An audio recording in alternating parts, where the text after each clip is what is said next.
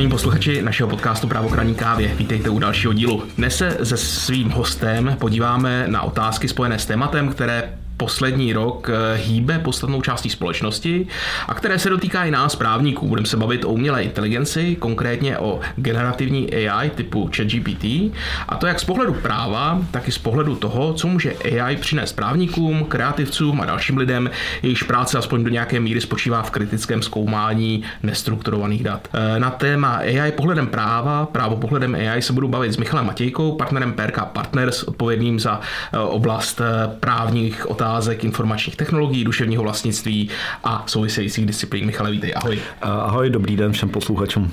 Tak a než se dostaneme k otázkám, čemu vlastně generativní AI může sloužit nám právníkům, pojďme se podívat na to, co vlastně generativní AI je, jak funguje, jaké právní aspekty máme a musíme vzít potaz, když s ní chceme pracovat. Eh, první otázka taková úplně základní. Co nebo kdo případně je AI a když napíšu otázku, eh, tak mi na ní odpovídá nějaký program, nějaká společnost, nějaký pracovník nebo, eh, nebo kdo vlastně. No tak samozřejmě odpovídá mi na ní e, systém. Jehož síla je v tom, že se naučil procesovat obrovské množství textů a na základě toho on vlastně e, má za úkol mi připravit ten text, protože dokáže odhadnout to, co já v tom textu potřebuji mít na základě těch předchozích textů, které už předtím zpracoval. Hmm. Ty říkáš, dokáže odhadnout a to mě vlastně jako zajímá, jak e, víme vůbec, jak třeba chat GPT, když se budeme bavit no, konkrétně tak, o chat GPT, hm.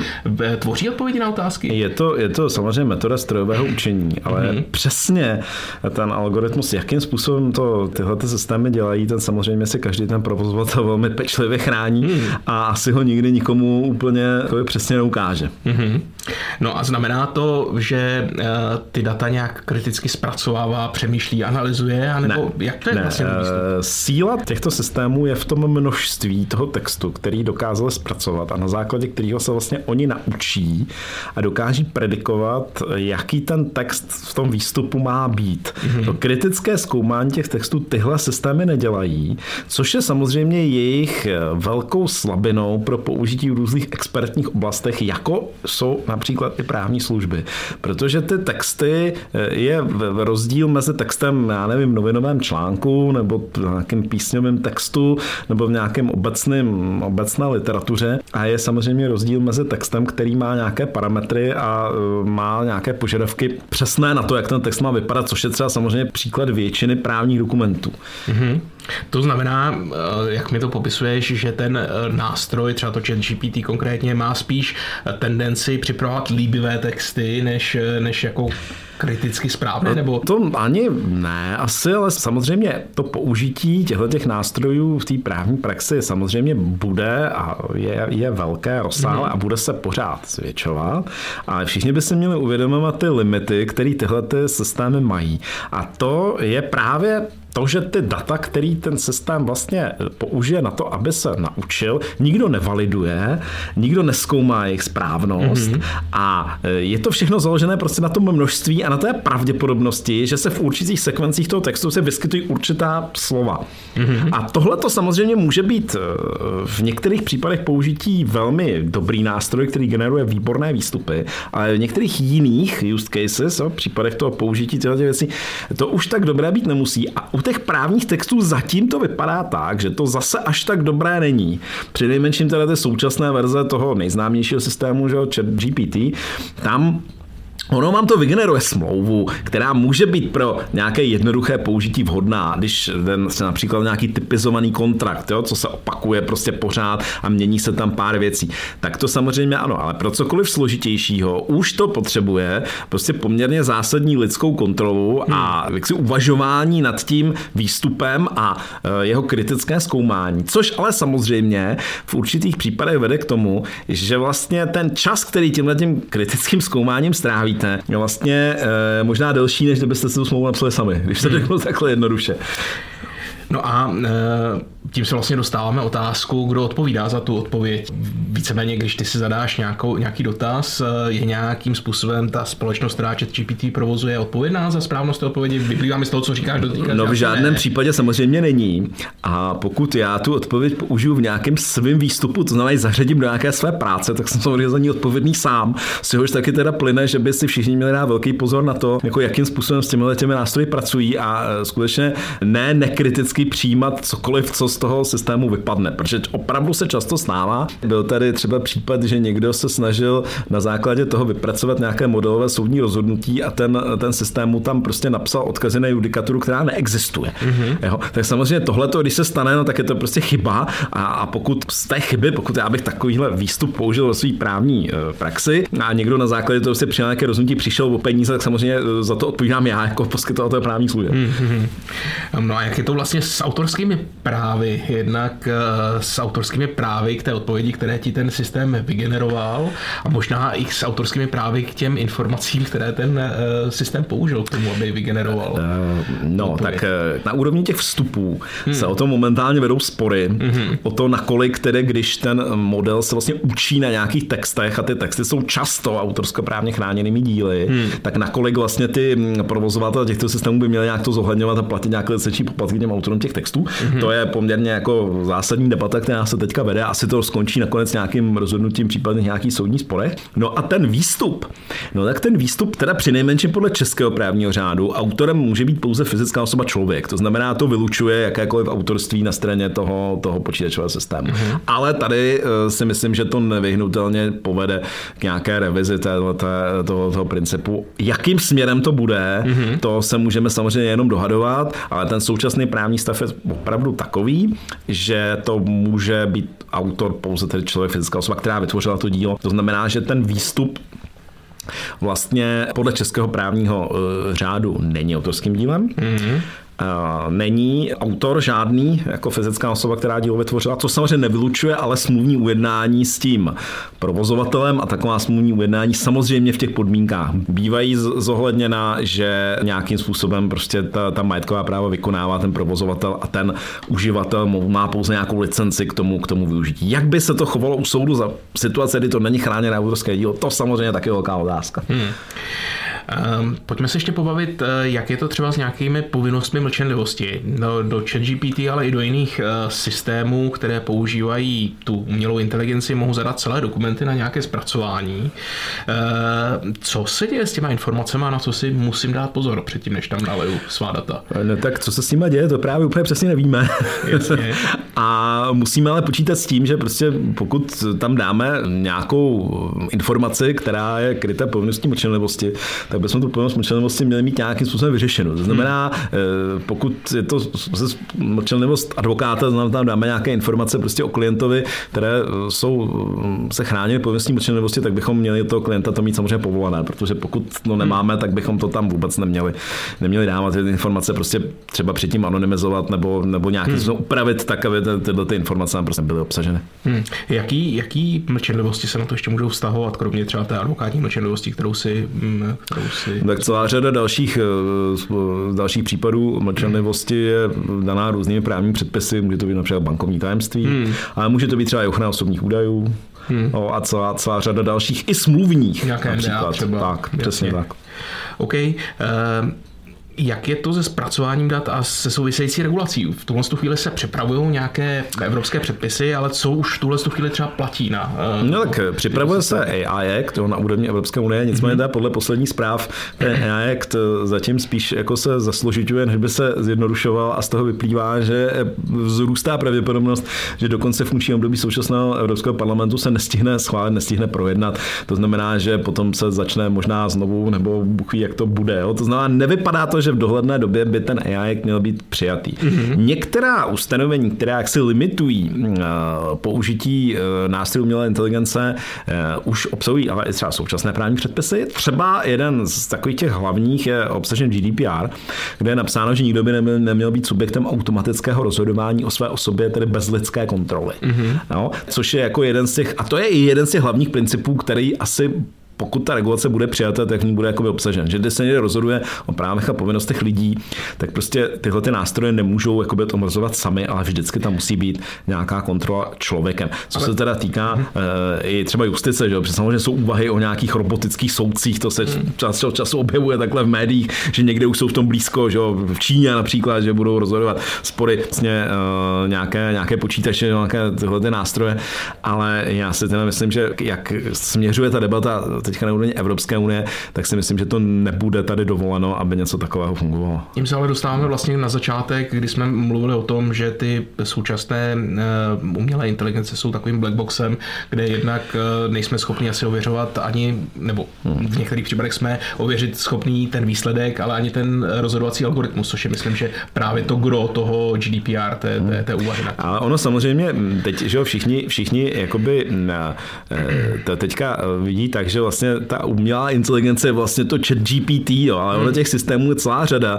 a ty přístupy k tomu zpracování a k tomu strojovým učení jsou samozřejmě jiné hmm. a je možné, že se tady časem objeví systém zaměřený na právní informace, který bude mít nějaké validované vstupy a který třeba bude uh, fungovat v té právní oblasti mnohem lépe než tyhle ty současné systémy, které jsou jakoby, oni jsou vlastně generalisté, že oni jakoby fungují vlastně na všechno, hmm. ale na té vysoké úrovni vlastně na nic, protože ne, nemají tu skutečnou expertní znalost žádného toho oboru. Ale já vždycky teda té své právní praxi, vždycky e, mě někdo říká, jak už tyhle ty systémy už za chvíli jako nahradí ty právníky. A já vždycky říkám, no ale já bych jako první uvítal aspoň systém, který mě na konci, e, když píšu smlouvu, tak mi na konci zkontroluje a ne, že mi tam udělá spellcheck a tohle a uděláme logicko-formální kontrolu té smlouvy. To znamená, jestli má správně definice, jestli v pátém odstavci netvrdím něco jiného než v sedmnáctém a tak dále. A to je ta nejotravnější práce vždycky, jako když člověk tu smlouvu dá, dá k tomu podpisu. A pořád, bohužel, i přes všechny tyhle ty úvahy o tom, jak tady máme pomalu Artificial General Intelligence, tak já jsem žádný pořádný nástroj na tohle ještě neviděl. A až ho uvidím, tak si teprve začnu myslet, že opravdu s tím nahrazováním těch právníků to může jako být zajímavý. Hmm. No a když jsme teda probrali tyhle jako právní a jiné limity toho, jakým způsobem se dá pracovat třeba v naší advokátní právní praxi s eh, umělou inteligencí. Eh, máš nějaké příklady pozitivní, jak už s ní třeba pracuješ, nebo jak se s ní pracovat dá? Eh, no tak s, eh, s, s chat GPT eh, tam se dá jakoby vlastně schromažďovat podklady pro tu, pro tu právní práci. To znamená různé rešerše, spíš než právní, protože na to jsou pořád ještě asi lepší ty specializované právní systémy, hmm. ale spíš faktické. No, hmm. Když nám třeba příklad, tak v jednom ze sporů, který jsem rozhodoval jako rozhodce, jsem se potřeboval ověřit, protože tam strany hádali o určitý technický pojem hmm. A jak se vykládá v různých jazycích, jo, v češtině, v němčině a na toto chat GPT připravil jako velmi jako dobrou odpověď. Hmm. Jo, jako ten kontext prostě dokázal skutečně jako najít, jo, jak ten pojem se, mm, se používá v těch různých jazycích a vlastně na základě toho dá usnadnit to rozhodnutí, což by člověk bez toho asi musel poměrně obtížně hledat. Hmm. Takže nějaké jako základní rešerční služby. Mně se to třeba vyplácí na jako technické věci, typicky když se počítá kapitálová přiměřenost, hmm. kde jsou jako různý ukazatele, různý, různý zlomový body, tak eh, se tam dá tahle informace dát, ono to třeba vykreslí graf a jako trošku to pomůže vizualizovat. Tohle to je třeba můj příklad. Ještě nějakou zajímavou, uh, zajímavou ideu, jak se s tím dá pracovat?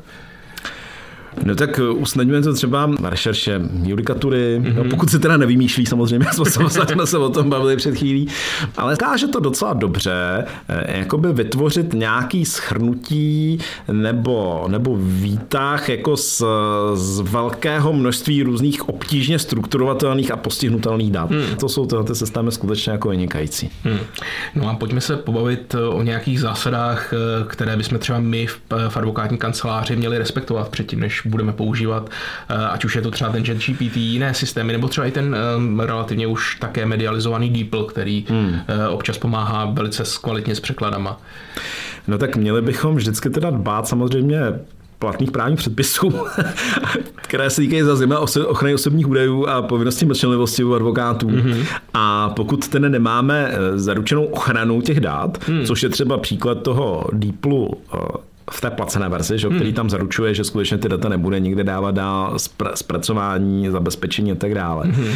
Tak bychom, pokud nemáme nějaký takovýhle nástroj zabezpeč, eh, na této úrovni zabezpečení, tak v těch free verzích nebo v chat GPT bychom tam prostě neměli dávat jako osobní údaje nebo klientské informace, eh, teda bez souhlasu samozřejmě těch příslušných, příslušných subjektů. A zase je obtížně očekávatelné, že by nám k tomu ty subjekty ty souhlasy dali v této, v této no, fázi. No, na úrovni advokátní komory ono na to vyšlo stanovisko na, na využití systému umělé, umělé inteligence a byla tam poměrně rozsáhlá debata teda o tom, jestli vůbec takový souhlas ten klient může dát. Ale mm-hmm. nakonec teda tam převážil ten názor, že může, ale měl by být teda také, pokud bychom ten souhlas po něm vyžadovali, tak jaký informován o tom aspoň nějakým jako rámcovým rozumným způsobem, co se s těmi daty teda bude dít. Kde to samozřejmě zase naráží na to, že my to úplně přesně nevíme. Jasně. Aha.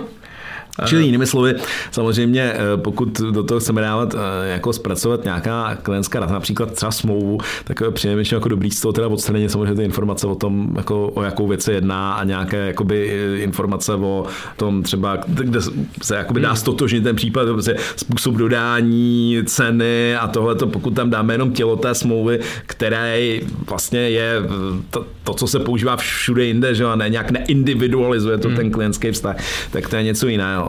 Ale pokud bychom tam třeba dali jako celou smlouvu bez dalšího, aniž bychom ji jako jakkoliv upravili, tak se samozřejmě jako tím porušíme prostě hmm. tyhle ty povinnosti. Eh, eh, potom asi jedním z těch hlavních principů, jak pracovat s těmi informacemi, je to uvěřování. Velice rigorózní toho výstupu právě proto, aby si člověk dokázal odhalit i to, kdy si mm-hmm. ta umělá inteligence za vymýšlí. A tohle to ale bohužel je věc, která asi já nemám jako úplně, nezdílím takový ty katastrofický vize, že nás to tady zabije, tyhle ty systémy, ale co já, čeho já se bojím je to, že eh, my, co jsme ještě co své vzdělání získali v době, kdy vlastně jako pre-AI, že, kdy hmm. vlastně ta eh, umělá inteligence ještě tak nebyla, jako, no, tak to umíme kriticky posoudit. Hmm. Ale já se bojím, že ta nová generace, která už bude vyrůstat v tomhle prostředí, tak už toho prostě schopná nebude. Hmm. Protože bude natolik srostlá s tím, že prostě nebude schopná vůbec jako kriticky posoudit, kdy se tahle ty systémy mílí a jakože oni se mílí a mílit se budou vždycky. Hmm.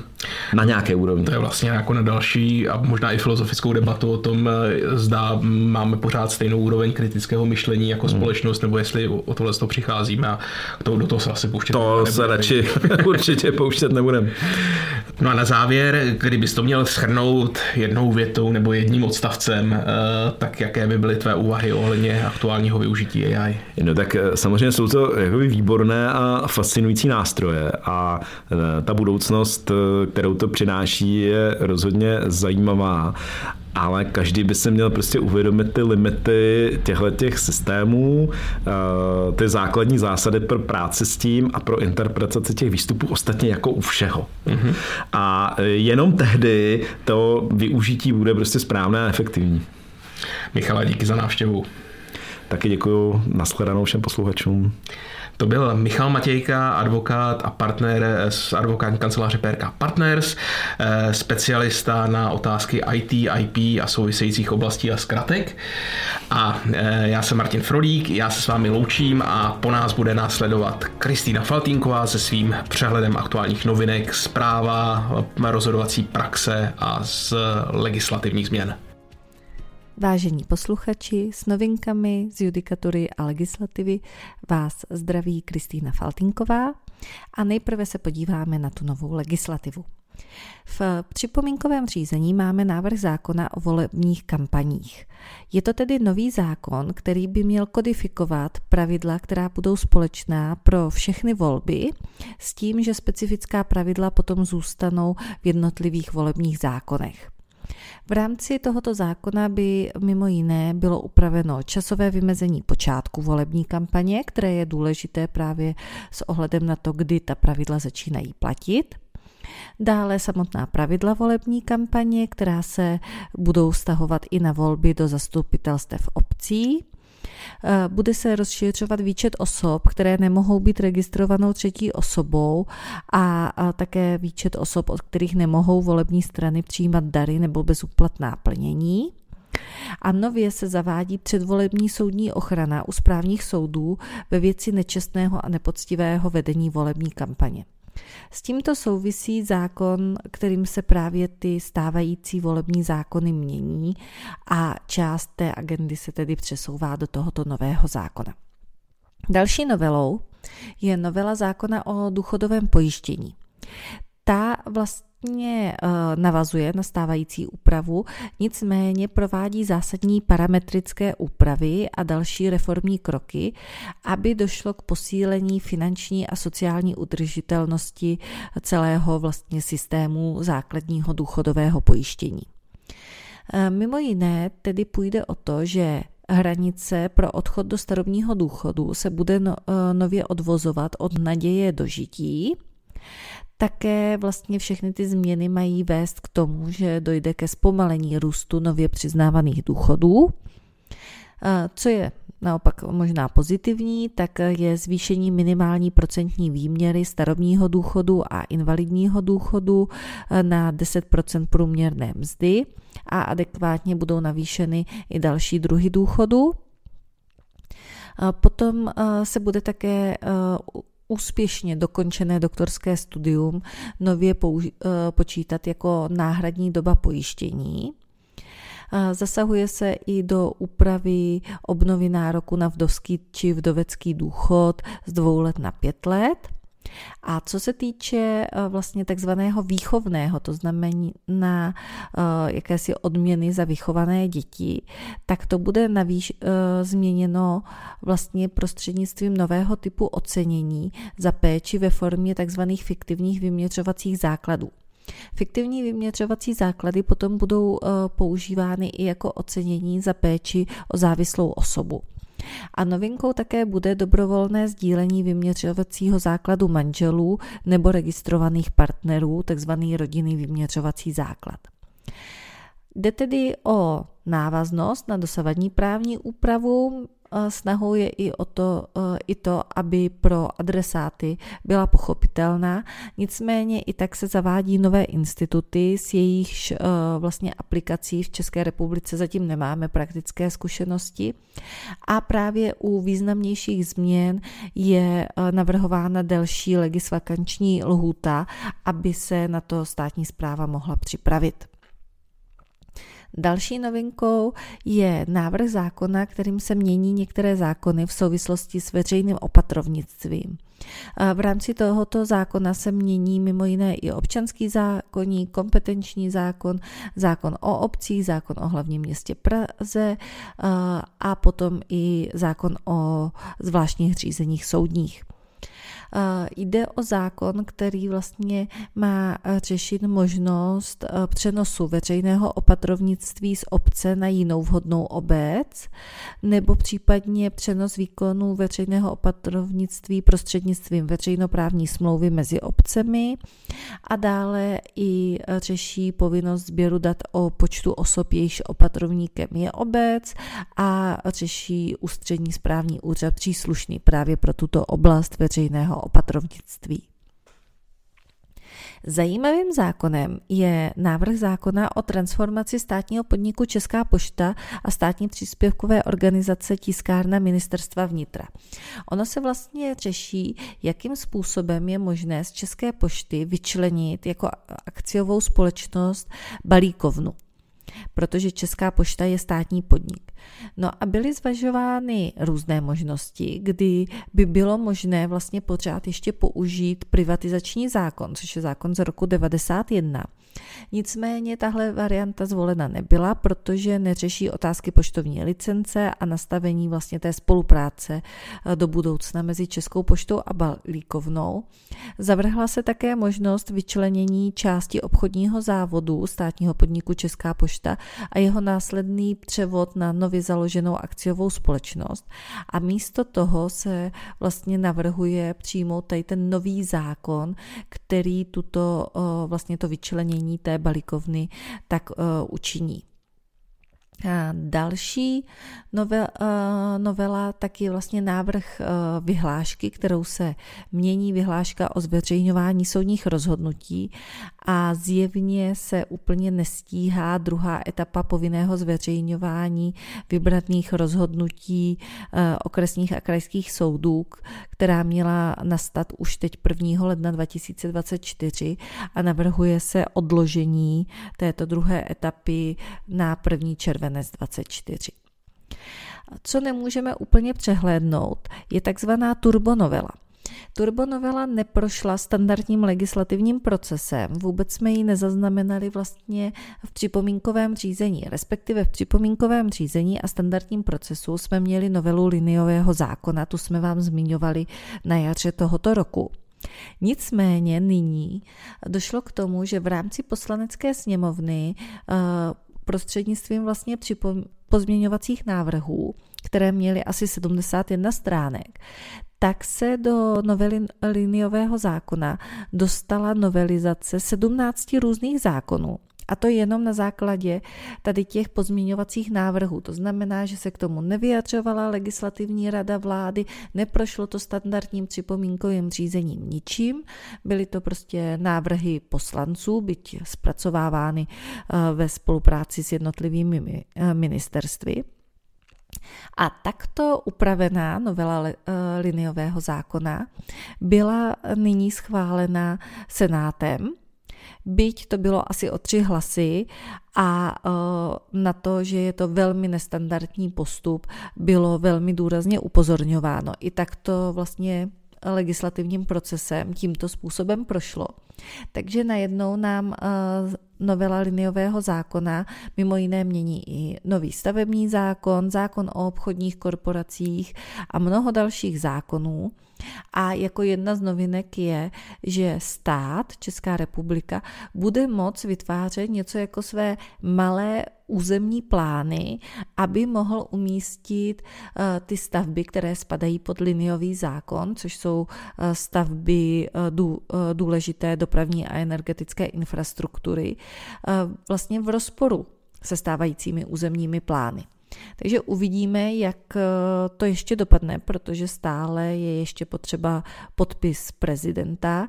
Nicméně určitě je to takto na konci, eh, na konci roku velké překvapení, kolik eh, změn se nám najednou objevilo v legislativním procesu a prakticky na jeho konci.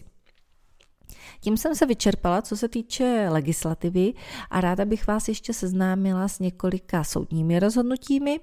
Jako první tu máme nález ústavního soudu, který řešil vlastně pravidla, jaký, eh, podle jakých by měly soudy obecně postupovat a konkrétně tady eh, ústavní soud vlastně napadá postup nejvyššího soudu. Není až tak podstatné, o co v dané věci šlo. Bylo to trestní řízení, šlo o zločin podvodu, Nicméně eh, došlo tam k rozhodnutí soudu prvního stupně, soudu druhého stupně a nejvyšší, eh, k nejvyššímu soudu bylo podáno dovolání, který on odmítl jako neopodstatněné. Nicméně podle ústavního soudu došlo k porušení práva na spravedlivý proces a porušení zásady rovnosti účastníků tím, že těm účastníkům nebylo poskytnuto vyjádření státního zástupce, nejvyššího státního zastupitelství, které bylo zasláno nejvyššímu soudu a nejvyšší soud z něj vlastně v rámci toho svého rozhodnutí částečně vycházel. A ústavní soud konstatuje, že vlastně všichni účastníci řízení mají právo na rovnocené e, zacházení a e, rovnoceně procesně působit na rozhodující soud a tak mají nejen možnost se vyjádřit ke všem důkazům a předložit skutečnosti nutné k obhájení svých nároků, ale mají právě také právo být seznámeni s každým podáním nebo stanoviskem. Jejichž účelem je ovlivnit rozhodování soudu a musí dostat možnost se k takovým vyjádřením či stanoviskům vyjádřit sami. Není, nelze to brát absolutně, protože vždy je důležitý obsah toho vyjádření, takže není nutné, aby jim bylo přeposíláno úplně všechno, ale pokud to obsahuje eh, tvrzení, úvahy, myšlenky, námitky, eh, ke kterým by se měli mít možnost vyjádřit, tak je nezbytné, aby s tím před rozhodnutím soudu byli seznámeni.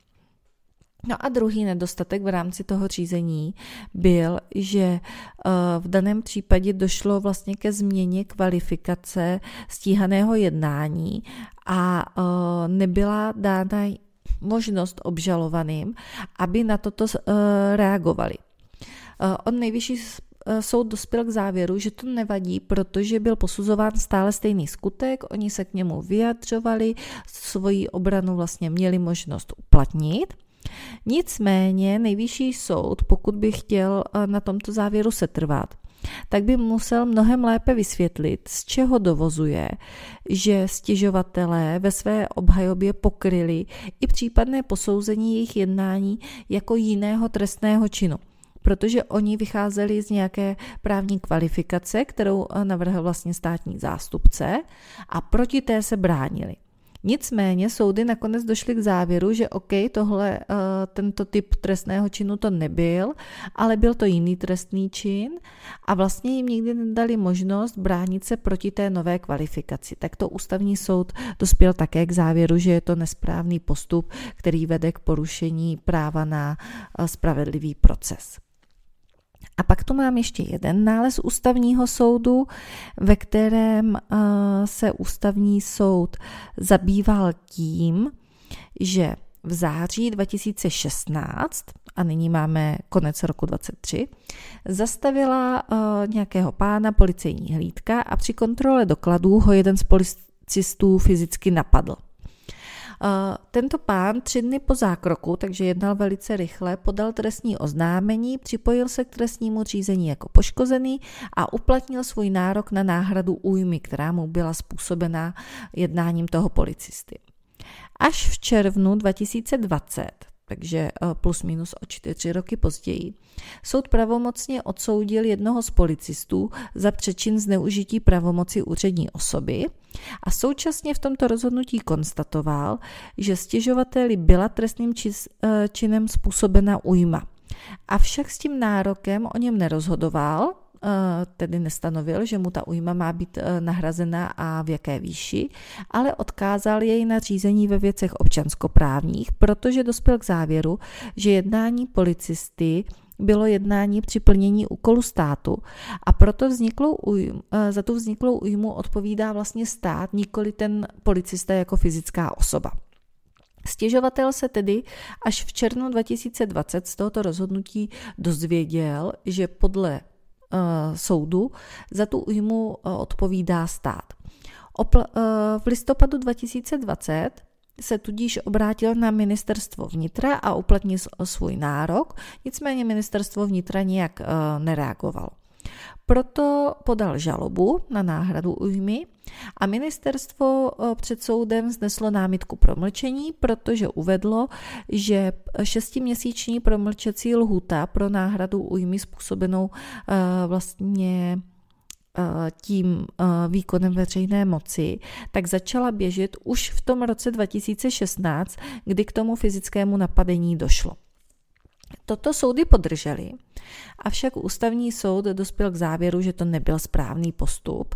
Byť formálně opravdu k, uběh, eh, k uběhnutí té lhuty došlo, tak takový postup, kdy nikdy nikdo eh, toho člověka nepo, eh, nepoučil o tom, že je možné, že za tu škodu není odpovědná ta fyzická osoba, ten konkrétní policista, ale stát a že mu tudíž běží šestiměsíční lhuta, tak v takovém případě je uplatnění té eh, námitky promlčení v rozporu s dobrými mravy. Ono dokonce v některých případech v trestním řízení, avšak odlišných od tohoto, je to poučení naprosto nezbytné.